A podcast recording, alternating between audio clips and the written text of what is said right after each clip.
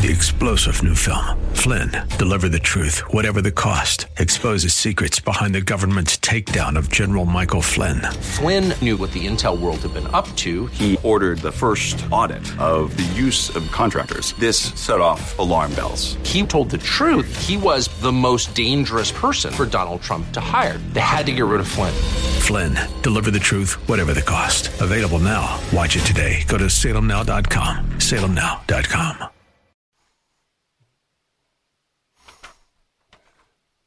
Welcome once again to the Pat Williams Saturday Power Hour, right here on 94.9 FM and AM 950, The Word in Orlando. Awesome Alan Dempsey does our engineering each weekend. Yes, he does. And Andrew Herdliska produces this show each weekend for us. Scott George joins me in this first segment, senior pastor of Pine Castle United Methodist Church right here in Orlando. Also, the founder of United Against Poverty in downtown Orlando. His new book is out Abundant Living Manifesto. Hi, Scott. How are you? Hello, Paul. Thanks for having me today. What is Abundant Living Manifesto mean? Well, it's it's it's another word for blessed living. So, uh, as you know, John 10 we have abundant life. And so for the past couple years, I've been just looking at what it means to live abundantly. My previous book was Abundant Living 365 and really just discovering and getting an understanding that uh, God wants us to be blessed. In fact, the first words he spoke to mankind, ironically, was the word blessed. He blessed Adam and Eve. And then uh, in Matthew, the first words out of Christ's mouth in the Sermon on the Mount was the word blessed. So that's a pretty important word, and I'm just trying to get the message out that God wants us to live abundant living, and He wants us to be blessed so that we can make a difference in our world. Our old friend Jabez uh, takes up your first seven chapters. Uh, tell me about Jabez. Yeah, I, I think it's um, one of the most powerful prayers in the Old Testament. Jabez was a little known character that came on the scene with a with a powerful uh, prayer that God, would you please bless me and enlarge my territory so that I can make a difference in my world. So the first half of the book is focused on the prayer of Jabez, which is the most famous prayer, and then the second half of the book is the most famous sermon by Jesus, the Sermon on the Mount. They have one thing in common. They both talk about blessed living or abundant living, and that is the manifesto that uh, God wants us to live by. By the way, you know, a manifesto is a public declaration of intent, purposes, or plans. So I believe that Jabez kind of kicks the book off by really helping us to uh, begin to understand what it means to live uh, a blessed life or abundant living. Chapter 1 I'm resolved to fight with honor when life is tough. That's First Chronicles 4 9. Jabez was more honorable than his brothers. Uh, tell us about that chapter. Yeah. Um, blessed living isn't always pretty because there is some pain. Jabez, his name pain. And so in this life, you know, we're not trying to uh, avoid pain or, or to sugarcoat it. Pain is a reality, and uh, Jabez uh, dealt with his pain honorably. And Pat, as you know, uh, we're all going to have pain. You know, in this life, Jesus said we're going to have trouble. So it's really how you navigate through that pain and work through that pain that will really determine your future and your destiny. So Jabez is pain, and in that chapter, I really try to uh, motivate people to resolve their pain and do it with. And uh, that chapter is uh, really, really a great chapter. It kind of kicks off uh, the whole book. Uh, Pat, I, I might add, every chapter has a video at the end of, of, of every chapter. It has devotions uh, at the end of every chapter. And we have a soundtrack that was written just for this book. So it's called the Abundant Living Soundtrack. And it's worship music that you can listen to while you are doing the devotions at the end of every chapter. Let's move to the second topic. I'm in pain. I'm calling you for help. First Chronicles 4.10, Jabez cried out to the Lord. Fill us in. Yeah. So when when you're confronted with pain or hardship or trouble, who do you turn to? I mean, there's there's some people that they you know they turn to alcohol, they turn to drugs, they turn to sex, they turn to other things, but the blueprint by crying out uh, to the Lord. There's a great quote in that chapter by Thomas Paine. It says, "The real man smiles in trouble, gathers strength from distress, and grows brave by reflection."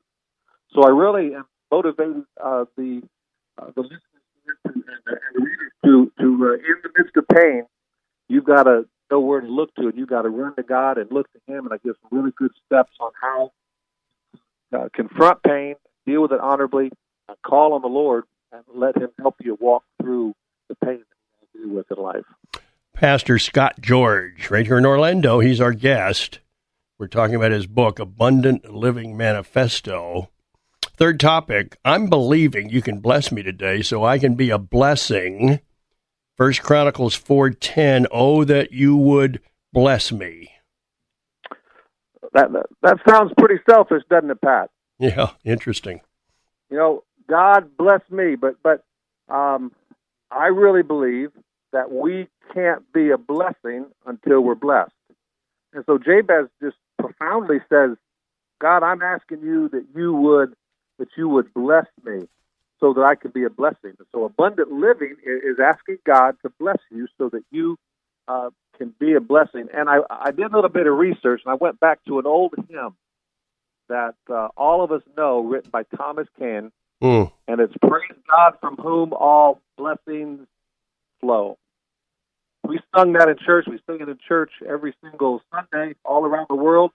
But we really need a revelation that blessings flow from God. So Jabez was right on the mark when he says, God, I want you to bless me so that I can be a blessing. And I use a great prayer that has been recited as well for hundreds, thousands of years, uh, where Moses told Aaron, Say this prayer to the people. May the Lord bless you and keep you. May the Lord make his face to shine upon you and be gracious to you. May the Lord turn his face towards you and give you peace. So we've heard that prayer, but many times certainly don't say it. So this chapter encourages the readers to ask God to bless them so that they can be a blessing and make an impact uh, in our world. Scott, the next topic I want you to talk about. I'm intent on believing for bigger opportunities so I can change the world. First Chronicles 4:10 enlarge my territory. Yeah, this is a this is a great chapter and it it it, it talks about uh, Abraham. Who Abraham was was locked up in his tent and he was complaining and moaning and groaning uh, about wanting to be a father. He was a 100 years old. His wife Sarah was 90 years old, and but, but he was confined, Pat, in his tent, and because he was contained in that tent, he lost vision. And the story there uh, is really, really interesting. In, the, in Genesis, it says that God came down to Abraham, and He brought him out of the tent. I like that. Why did God bring Abraham out of the tent? He said to Abraham, I want you to look up and I want you to count the stars. God knew that Abraham was confined and his vision was confined, and he wasn't going to be the father of many nations living in his tent. So he brought him out and he says, I want you to look up and I want you to count the stars. I want you to I want you to do vision. I want you to see things the way I see things. And he told Abraham to look up and he inspired Abraham to believe that he would be the father of many nations. And so that was a enlarging our territory. God, what do you want? What do you want me to do? Uh, how do you want? How do you want me to make a difference? What do you want me to do with my life? God, help me to see things the way you see them, and, and help me to live an abundant life so that I can make an impact in this world. My guest is Scott George. We've got another segment with Scott coming up, and uh, when we come back, uh, we're going to have Scott talk about the fifth principle here, uh, which is I'm asking for your presence to be with me so I can help others. That's First Chronicles 4:10. Let your hand be with me. Just a reminder, this is the Pat Williams Saturday Power Hour. We gather like this every weekend, and we're always very pleased when you plug in with us. Uh, you're listening to 94.9 FM and AM 950 The Word, uh, booming out across Central Florida, down the I 4 corridor each way. And uh, we always like to remind you that faith comes by hearing. Uh, we'll be right back. My guest is Scott George here in Orlando. We're talking about his book, Abundant Living Manifesto. And as advertised, Scott, uh, I'm asking for your presence to be with me so I can help others. First Chronicles 4:10, let your hand be with me. Yeah, what a great request. Um, Jabez cried out in pain and said, I want you to bless me. And by the way, I need your hand to be on me. Now, for some people, that may sound kind of uh, kind of interesting, but I'm very familiar with this. My grandma, who was a, a really a very, she was a saint. She was a praying grandma. She would put her hands on my head every morning, and she would pray that God would bless me, and then she would say, "God, keep your hand upon Scott George." Mm. So I understand that principle, and it, it's in the Bible. This uh, this chapter talks about Ezra, who was asked to do an impossible situation. He was asked to go back and rebuild the walls of Jerusalem. He said this in Ezra chapter seven: "Because the hand of the Lord my God was on me, I took courage." I like that. And so, like Jabez, Ezra said, "Hey, I'll do what you ask me to do, God. I'll live the abundant life and do things that are seemingly impossible." but I've got to have your hand upon my life. And uh, if we're going to make a difference in this world, we have to have men and women and believers who believe that God's hand can be on us to accomplish uh, the impossible. And Jabez cried out for it. Ezra cried out for it. And I really hope that when the readers read this chapter, that they will leave with a real hunger to have God's hand on their life because we can't do the impossible in our own strength, in our own power, and our own wisdom. We need to have the hand of God on our life. I call it the it factor. And when you hear someone or see someone or encounter them, when God's hand is on them, you know it. You can sense it. You can feel it. And we need believers and Christians to walk in that power so that we can make change in this world because it's not by might, not by power, but it's by my spirit, says the Lord. And that happens when God's hand is on our life. Uh, next topic. I'm living in a dirty world. Heaven help me to stay clean. First Chronicles 4:10 keep me from evil. Yeah, Jabez uh, knew that to live the abundant life, he was going to be confronted with evil. We live in a very, very unclean world, and the enemy, uh, the Bible says, is crouching at the door waiting for uh, opportunities. And, and, and, and Jabez said, I want you to keep me from evil. So in this chapter, I, I talk very specifically about how to keep from evil. And I use the story of David and Bathsheba. Uh, David was not on the uh, the front lines in battle like he was supposed to be. He remained back in Jerusalem, and he happened to go out on his porch and saw Bathsheba, and you know the rest of the story he could have been kept from evil if he would have been doing what was what he was supposed to be doing.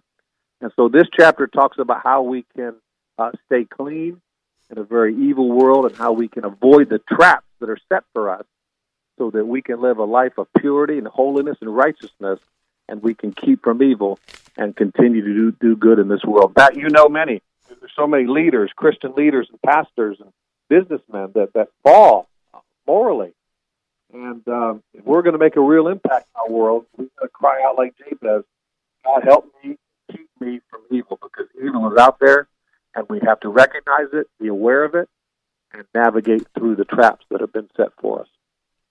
Next topic. I'm praying with all my heart. Please answer me. First Chronicles 4:10. God granted his request. Yeah, this this this chapter talks uh, about Daniel and how about Daniel really cried out to the Lord and asked God to uh, to help him prayer by, by by saying, "God grant my request," and it says that God granted his his prayer. So when we cry out, when we pray, when we ask God to help us, the obstacles to our prayers and what keeps us sometimes uh, our prayers not being answered. And the Bible is filled uh, with uh, examples. This chapter is filled, and I, I call it the ten obstacles to un, uh, to unanswered prayers. What are the things that keep us from getting our prayers answered?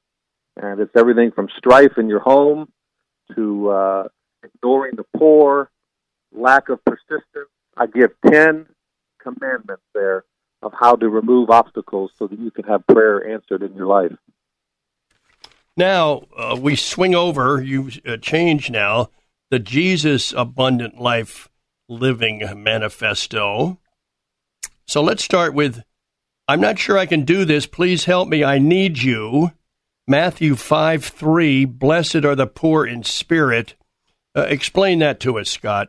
Yeah, so now we shift from the Old Testament and the prayer of Jabez, and now we shift over to the, the, the greatest sermon ever preached and it was by Jesus in Matthew chapter 5. It's called the Sermon on the Mount. And by the way, the first word of that sermon is blessed. So it's a continuation from the Old Testament into the New Testament. The same thing that God said over Adam and Eve, now Jesus says to us, and it starts with the word blessed. So the first step in living the abundant life is to be poor in spirit. And that really means to be a beggar, to be to be destitute, to to ask God like a like a beggar asks for food or help. We are poor. We are constantly God for His wisdom, His strength, His insight. Uh, we can't have the attitude that we've arrived, that we got it all together. We need to have that poor in mentality that looks to God for strength and wisdom so that we can live the abundant life that's been promised to us. Uh, then I want to move on uh, to I'm hurting badly, but I'm ready to bounce back. Matthew 5 4, blessed are those who mourn. Yeah, Jesus, just like Jabez, identifies that, that if you're going to live the abundant life, that doesn't mean you're you're going to avoid pain. So Jabez confronted pain. Jesus talks about blessed are those who mourn. So when you go through hardship, when you go through trouble, uh, how do you respond? How do you react? Uh, how do you let it affect you? And so um, I walk uh, the readers through this chapter. I call them the five. How, how do you how do you mourn properly? Number one, have candor. You got to be honest with yourself. Number two, you got to complain. You got to uh, open with them, be honest with them. Number three, you got to cry. You got to ask for help. Number four, you've got to have a time of comfort to receive God's comfort. And I love this one. Number five, you've got to console. You've got to then begin to turn your mourning into helping other people who are mourning, because that is what abundant life is. God walks you through a mourning process, He walks you through hardship, He walks you through trouble, and He does that so that you can reach back and help other people who are going through hardship. So when when, the, when we cry out, Blessed are those who mourn, God will give us the strength to get through the pain that we're facing, but He also gives us the wisdom to reach back and help other people who are hurting as well. Scott George, he's written a terrific book, Abundant Living Manifesto. And uh, here's the next one I want you to talk about, Scott. I'm going to remain calm in the middle of chaos and spread peace to everyone. Matthew 5 5, blessed are the meek. Yeah, here's uh, the story of Moses, who was uh, the Bible says was one of the meekest leaders of all. He was leading five million people, and I really encourage the people in this chapter to recognize that meekness is not weakness. That meekness is really power under control. And when you are a good leader, like Moses, there is going to be stress, there's going to be anxiety, there's going to be hardship and you've got to maintain that pressure under control. And that when you're meek, it doesn't mean you're weak. It just means that you are in control and you're allowing God's Spirit to help you to live a life of meekness. And so I give um, uh, really some really good points on all we need to know about meekness, what it means to be meek, By the way, meekness is a fruit of the Spirit. So if we are going to follow the Holy Spirit, we need to have that meekness in us, that we are not uh, weak, but we have power and it's under control. And now, let's get to this topic. I'm determined to live right and do good in a bad world. Matthew 5 6. Blessed are those who hunger and thirst after righteousness. Yeah, great, uh, great chapter about uh, having a drive and a passion uh, for rightness, for living right, for bringing rightness into our world. So Jesus said, "Blessed are those that hunger and thirst after righteousness." That means uh, you're, you're you're passionate about the things that are right. And I talk about when Jesus went into the temple and things weren't right, and how he stood up for rightness, and and what happens uh, when you stand up for righteousness. There's going to be opposition. There's going to be people that don't view the things the same way you do. So I walk the readers through in this chapter really uh, how to stand up for rightness, how to stand up for righteousness, and uh, to live their life to honor God so that they can make a difference in their world. Scott, the next topic, Scott George is our guest. I'm committed to living my life by treating others with grace. Matthew 5 7, blessed are the merciful. Yeah, we we need more grace and more mercy in the world. I mean, we see what's happening uh, politically uh, in our culture, and there's a lot of judgment, there's not much grace. And you know, the, the one of the world's most famous songs is "Amazing Grace," and this song, this uh, chapter talks about uh, showing grace, showing mercy to people. There's a great story in the Old Testament about King David and uh, one of Saul's uh, descendants was Mephibosheth, and he was living in an obscure town. He was crippled, and and this story talks about how David, King David, brought Mephibosheth into his palace. Says that every day Mephibosheth ate at the king's table, and that story and the principle that Christ tells us to to, to be live an abundant life you can't be critical. You can't be judgmental. You can't be argumentative. You need to live a life that is full of grace. And just as grace was extended to us in all of our relationships, we need to extend grace to other people. And I think that will help change the culture that we're living in. And you can live the abundant life promised when you live by grace and not judgment. Now, let's talk about I'm resolved to live clean on the inside and let it ripple outside to others. Matthew 5 8, blessed are the pure in heart. Yeah, this is a great, uh, great point that Jesus brings out. Blessed are the pure in heart. I, I, talk about the story of Zacchaeus, who was a wee little man, and a wee little man was he. He wanted to see Jesus, and because of the crowd, he couldn't he couldn't see Jesus, so he climbed up in a sycamore tree. And you know the story, Pat.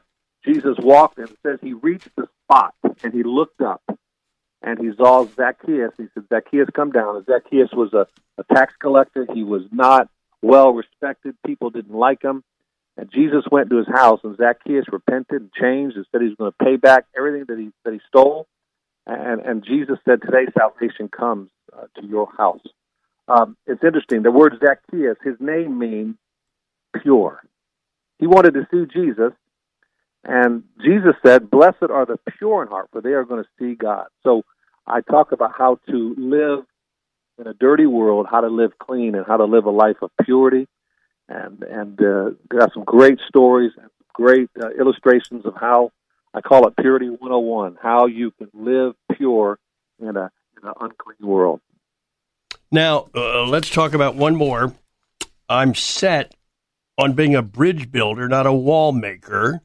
Matthew 5 9, blessed are the peacemakers. Yeah, we need um, we need more peacemakers in the world.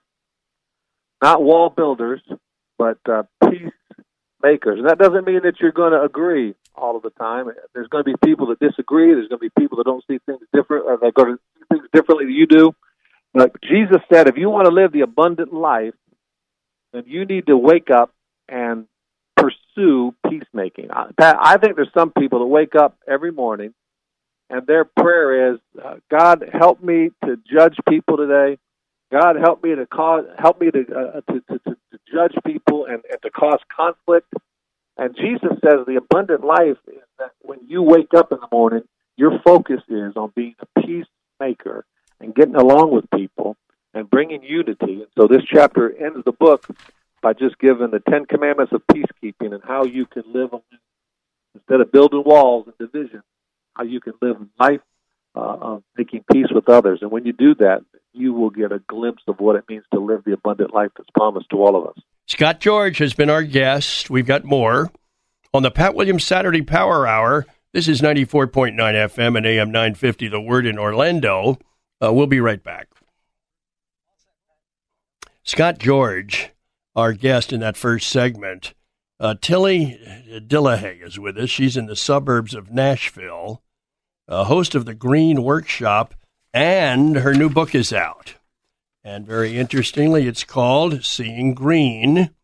Don't let envy color your joy. Tilly, welcome. How are you? I'm well. It's good to be with you. Is envy a problem? I think it is a problem. Uh, I know it's been a problem for me and from the people that I've talked to um, in the church and out of the church. I think it's a problem for most people. Well, you uh, take 12 chapters to develop it, so let's get right into the action here, Tilly. You open your book yeah. with a question What is glory? And what does envy have to do with it? Boy, that's interesting. Can you explain all that? Yes. So um, I first started thinking about this book when I read an essay by C.S. Lewis. Mm-hmm. Um, and that essay is called The Weight of Glory. But um, basically, what I started to think about, I, I realized that envy was a huge problem in my own life. It was interfering with some of my closest relationships, with my sisters specifically, and with a couple of my close friends. And um, I just I couldn't understand why the envy was so very painful and why it, it seemed to strike so to the heart of um, of who I was and and my just my worth as a person to have other people better than I was in ways that really mattered to me. Um, so I started thinking about this in terms of glory, in terms of the fact that everybody that we meet, because they're made in the image of God, they possess trace amounts of the glory of God. Um, so these show up in um, very obvious ways, like their physical beauty. Um, it shows up in their personality, in their intelligence, in their creativity, um, in their competence in work, um, and even and even for some of them, just in the, the healthiness of their relationships, you know, family relationships and, and friends and things. So I just I started looking around me and seeing these glories in the people around me, and to understand that the pain that I was experiencing um, had to do with my response to the glories in other people. I had sisters who were very musically talented, and um, it was a it was a, a great pain for me to go to their concerts for a long time, and I couldn't understand why um, until I began to see the problem was I wanted to have the glory that they had. I wanted to be talented the way that they were talented. Um, so, so once I started looking through this lens of glory, um, it just it helped me at least to, to have a starting place for attacking the envy, or at least understanding it. That leads us to this topic: the unbearable inequality. Understanding mm-hmm. envy. What are you teaching us here, Tilly? Yeah, so this is just basically talking more about the glories and about the fact that if we all had the exact same glories in the same amount, um, if we'd all been gifted in the same ways, we wouldn't deal with envy because uh, we would all be equal. But we would also be a very boring world, and it's not the way that God made the world. He intentionally put inequalities into His creation. So our job is to understand why and to um, learn how to live with that and to, and to even by the end of the book I talk about us learning to love that and to enjoy that because um, it's the way he made this world. Uh, I want you to get to the third interesting topic. Borrowed dust the envy of the body. What does that mean? Yes, so the next seven chapters in the book are go into specific glories. Um, I, I chose seven that I'd seen that I thought were especially associated with envy. Um, and, you know, you could probably find more. It's not like I found this list somewhere. um, but uh, the first one I dealt with was the body, just because that's sort of the most external and most obvious one. It was one that was a big struggle for me. Um, I tell the story in the book about just being a teenager and, you know, the, the awkward time we all go through, but, but going on into young adulthood and struggling with bulimia for a while and just how envy of other people's bodies was mixed up in that. So when I say borrowed dust, what I mean is that, you know, we're made of dust basically and, and the body is, is a pretty temporary um, glory to be to be envying, given that we all age and then and then eventually die. But I also talk about in that chapter just the fact that um, it is a real glory, the glory of health of a healthy body and, a, and even a beautiful body. It's a real it's a real thing. It's not imaginary. Um, and the fact that we all will in the new heavens and the new earth will be restored um, to full health in our bodies. So uh, just a, a way of kind of putting putting each of these stories in their place. We want to, we don't want to disregard them as if they're not real, but we also don't want to place too high importance on them. Uh, so the body's definitely a good example of that. Um, then the the chapter after that is uh, just goes into into the next of the glories, borrowed magnet, uh, the envious charm and influence. What what what and, can you tell what can you yeah. tell us about that one? Yeah, so that that's just purely the the glory that is uh, a great personality, one of these magnetic personalities. They draw you in, um, either because they're very funny or because they are um, maybe very very honest. You know, a very very frank person is sometimes super attractive to us. Um, or maybe they're just one of these happy people. They're they're cheerful all the time, and it's so attractive. So this is the glory um, of a magnetic personality. Well, we've and, ta- yeah. we've talked about borrowed dust, borrowed mm-hmm. magnets. Mm-hmm. Uh, Tilly, yes. tell us about borrowed ideas, the envy of the intellect. Yes, so this is another glory. This is the glory of the mind, um, and it's palpable. Um, when you meet someone who is clearly operating on a higher a higher decibel than you are mentally, um, you can feel you can feel that power kind of underneath the, the conversation. And in that chapter, I'll talk a little bit about just the fact.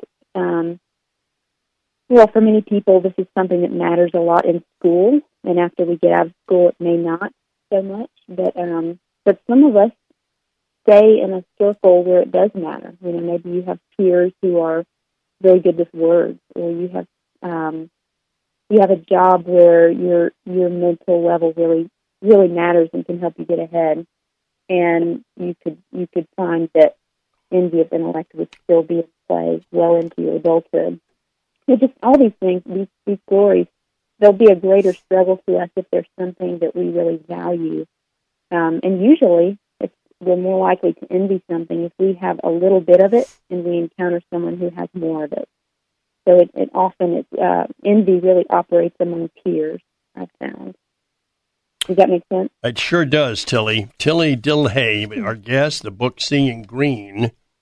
Uh, tell us about borrowed money, the envy of options.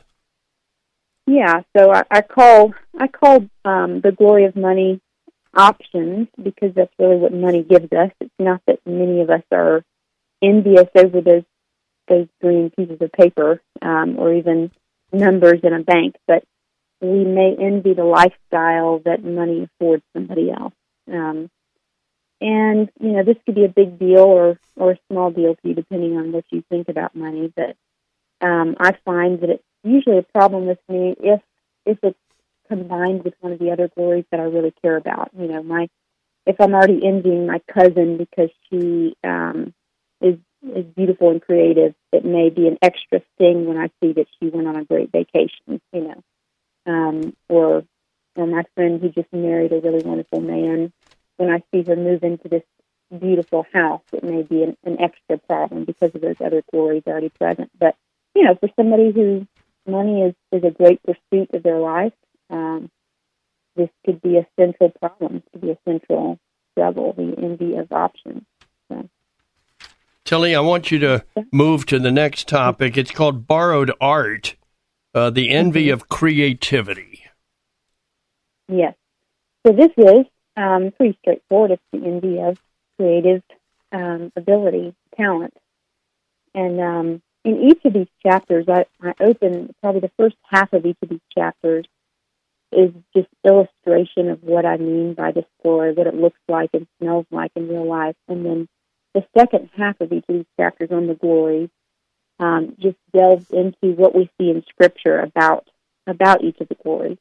So, what I have to say about the the glory of creativity is that every creative person is a storyteller, um, made in the image of God, who is the great storyteller. And so each of us are telling a story with our words or with our paint or with our fabric or whatever it is that we're doing or making. Um, we're, we're saying something about the nature of the universe. And we're either doing it really well or not doing it so well, but, but that's what we're doing. So when we meet someone else, um, another Christian who's an artist and telling their story better than we are, our response should be to cheer because they are they're in effect they're fighting on our team. You know, they're telling the same story that we're telling. Um, so just kind of re- resetting our our vision of what it is that the artist is for and um, how we can operate with other artistic people. Tilly Dillehay, our guest, the book Seeing Green, borrowed tasks, the envy of competence and control. Uh, fill us in on that, Tilly. Okay. Um, so this is the the glory of having it together, basically being able to do things well and quickly and effectively. And um, if you're a person who kind of limps through life a little bit more, um, it can be very difficult to work alongside or live alongside someone who's really got it together.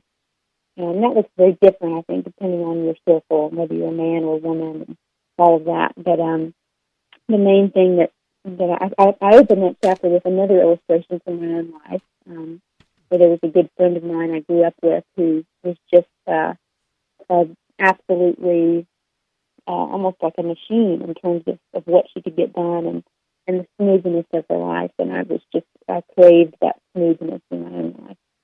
Um, but I guess the main thing to understand about competence is that it is like all these other glories, it's a gift from God. It's something that's really given to us, and it's something to be grateful for. And um, and one of the, the great antidotes to envy in this area is just to put your hands to the plow and, and really work as unto the Lord uh, with all your might. And, and the knowledge that you're doing your, your absolute best is um, is really a great salve to the heart in, in terms of envy of this glory. So uh, that's what I have to say about that. Let's move to bar, let's borrow, move to borrowed Trinity, uh, the envy of uh-huh. relationship. What's that mean? Yeah, so this is the, the final of the seven glories that I deal with. Mm-hmm. This is the glory of healthy relationship with other people. Um, and I really, I, I call it um, a gifted glory because although we can be better or worse at, at carrying on our relationships, and that really matters, um, in in a real sense, God gives us this this glory as well. Um, we may not be able to see who our parents were. We may not be able to control what our children do. We may not be able to, you know, we pick our spouse, but we don't know what what they're going to turn into over the course of, you know, 50 years. So this is a gift that God gives, and it's a gift that He can also take away. And when you see when you when you have a, a painful relationship in your life and you see someone else who um, you know their marriage is great or their children are blessing them or uh, they're still really close to their parents, it can be very painful to see and very easy to envy that relationship. Um, I talk about the in, the inner ring a little bit in this chapter. It's another C.S. Lewis um, reference, but uh, just the the fact that we have been cut out of of, of our intimacy, our, our closest intimacy with God, and we really we crave to be let back in. So this desire for healthy relationships is, is one of the strongest we experience, and, and because of that, it can be one of the most painful versions of envy. Tilly Dillehay is our guest, host of the Green Workshop, author of Seeing Green. We're talking about her book. We got to take a break here. Uh, just a reminder uh, this is the Pat Williams Saturday Power Hour. You're listening to 94.9 FM and AM 950, The Word in Orlando. And remember, faith comes by hearing. When we come back, Tilly Dillehay is going to talk about the next topic in her book, Put Off, Put On is the name of the chapter. Uh, we'll be right back. Tilly Dillehay is our guest. We're talking about her book, Seeing Green. And Tilly, as advertised, the next topic put off, put on. Uh, what does all that mean? Yeah, so this is um, this is a chapter that's just on the nuts and bolts of fighting with envy, of grappling envy, and there are four main main ways that I suggest um, virtues that I suggest putting on in the process of putting off the sin of envy. Um, the first of those is love, and there's some very practical things: praying for the person you are envying, um, enjoying the glory of the person you're envying, really gazing on it, and uh, and learning to just have eyes that that rejoice with the glory as you're seeing it. So that's that's under the heading of loving as a way of fighting envy. Um, another one is um, working hard, just basically recognizing what God has given you to do and kind of hoeing your own row uh, as a way of fighting envy because it's it's satisfying to know that you're that you're doing what you've been given to do. Um, not not their thing, not his thing, not her thing, but your thing to do. And um, another of the of the uh, virtues is putting on humility as you put off envy. And then the final one is putting on transparency. And that is a section that deals with how to confess envy, um, confessing it to God, and, and deciding whether you need to confess it even to the person that you're struggling with envy, which is very difficult to do, but um, and and not something to do in every single case, but but definitely a question to ask: should you should you be dealing with the relationship that way? So. Now, I want you to talk about uh, this interesting topic the eyes that matter. Why we need God's approval after all. Yes. Um, so this this circles back around to the essay that I talked about at the very beginning, um, and and um, the idea that we we are hungry for God's eyes to look on us and to approve of us. Um, we're hungry for these glories and to be glorious. Um, but there's a sense in which that's a legitimate hunger, and it's a hunger that God intends to fill with Himself. And um, not only that, but because of the work of Christ, there will be a day when we stand before God and He looks at us with actual uh, pleasure and actual delight. And it will be the answer to um, all these these lesser glories that we chase in this day and age. Um, so that's that's a really crucial thing to cast your eyes on in, in the the fighting of envy. To look at the day that um, that all these glories will be swallowed up in Him and then return to us, um, but in a different way. Now I want you to talk about the glory you will wear forever. Explain that to us. Yes, yeah, so that's just a that chapter kind of paints a picture of us in in heaven, in the new heavens and the new earth, and um, there are so many scriptures that reference this glory, um, the glory of Jesus Christ, but also the glory that He intends to lavish on His people and on on His um, His younger siblings, which is us. Um, so I talk about the fact that we'll be able to be in His presence um, be able to gaze at God's glory unscathed and worship it. That that will be one of our glories. Um, the fact that we're going to be kind of kind of like um, we'll have a job in heaven of sort of chief worshipers, all of us, and uh, whatever that looks like, it means that we'll be in a in a kind of authority, and um, and we'll be we'll be enjoying um, a role that we have in this new heaven and new earth that is um, a fulfillment of I think the desire that we have now for a job to do that is the fulfillment of our uh, our abilities and our um, I guess just that that glory that we hunger for. So that's what that whole chapter is about. Tilly, glory will wear forever. At the end of your book, uh, you raise a, another question. Happiness is the best revenge? Question mark. Mm-hmm. Uh, fill, fill us in. What does that mean? Yeah, so I, you've heard that that phrase. That it's kind of a worldly phrase, but um, happiness is the best revenge. I guess uh, the idea being that if you if you uh, have an enemy, the best way to get back at them is to uh, have a great life, basically, and to be happy. Um, so I just I take that and and say, is there is there a way that this can be true, um, even for the Christian? And I think it's it is very true. I think that when we turn to Christ and find our full full um, our joy in Him, we it will be the best revenge, not because we will actually be revenged on those people that we're envying, but because when we find that joy in Him and in who He has made us to be, we no longer need revenge. Um, it's turned to love for those that we have envied. And I've seen this. I'm, I'm, this is not um, just an idea on a page for me. This is an experience that I've had with my own, with my sisters, uh, which that was the opening illustration in the book, um, and with other friends who I've had to confess envy to. I find that the Lord has really taken that envy and, and converted it to love for them and um, an intimacy with them that's been restored through this process. So um, this isn't just uh, theoretical for me; it's very real. What do you want uh, readers and listeners to take from all of this?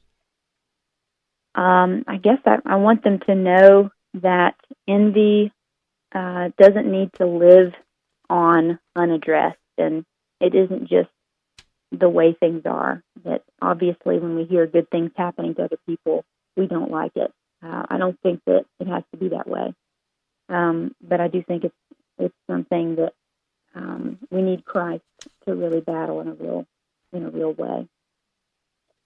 I'm interested in uh, this part of your life, host of the Green Workshop. Mm-hmm. What, what's that about?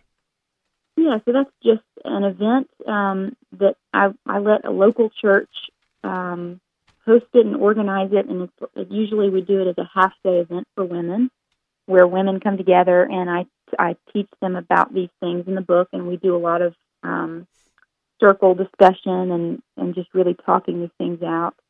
Um, but it's just for women, so it's um, it's a very kind of intimate um, setting. But it's in the local church, so it's women who already know each other from their church. What's next for you, Tilly?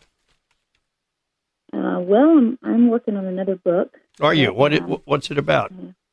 Well, it's about it's about food actually. Um, it's about eating to the glory of God and just some of the pitfalls that I see Christian women falling into um, in, in around food, uh, snobbery and asceticism, and, um, and gluttony, as we all know, and uh, apathy. I just I think that food can be such a joyful thing and a community building thing, and um, that's what the book is about. When's it coming out? I haven't I haven't even I haven't even brought it to the publishers yet. So okay. I'm still in incubation. well, when it's ready, uh, we definitely need to talk about that because, okay. because food is a big issue, particularly to Christians. Yeah. Uh, uh, where, where everywhere we go, uh, we are served uh, healthy donuts, mm-hmm. and uh, we are served uh, cream pies, and we are served the best cooking from every lady. And uh, that's what we feast on at Christian gatherings. And uh, I don't know where all that started, Tilly, but uh, it, it, sure leads to some extra pounds, doesn't it? Yeah, that's true. My guest has been Tilly Dillehay. Tilly, thanks a million. So good to visit with you, and I'm so glad we could visit. Yeah, great talking to you, Pat. The book, Seeing Green, it's a good read. Uh, just a reminder uh, that this is the Pat Williams Saturday Power Hour.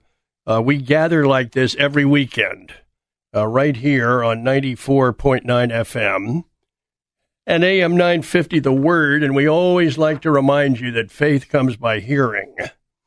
Uh, we will have a wrap up for you. We always do that here at the end of the show. Uh, it takes one minute to wrap everything up and uh, send you on your way. So uh, stay with us. by the way, please visit my website. It's patwilliams.com.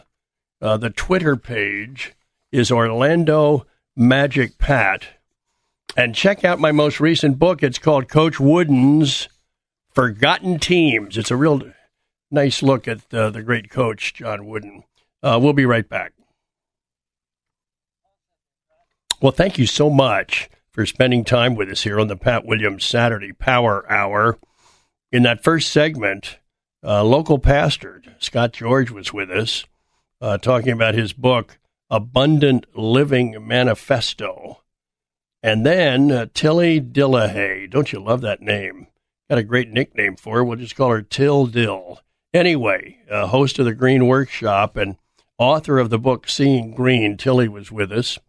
And uh, I want to encourage you folks to have a wonderful day in church tomorrow with your family. And then an even better week ahead. Uh, the weather, oh my, it is perfect. This is why we all live in Central Florida, right, for these times of years. So uh, enjoy it.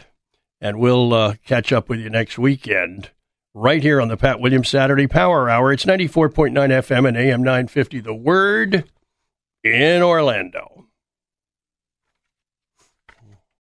Three star general Michael J. Flynn, head of the Pentagon Intelligence Agency, knew all the government's dirty secrets. He was one of the most respected generals in the military. Flynn knew what the intel world had been up to, he understood its funding. He ordered the first audit of the use of contractors. This set off alarm bells.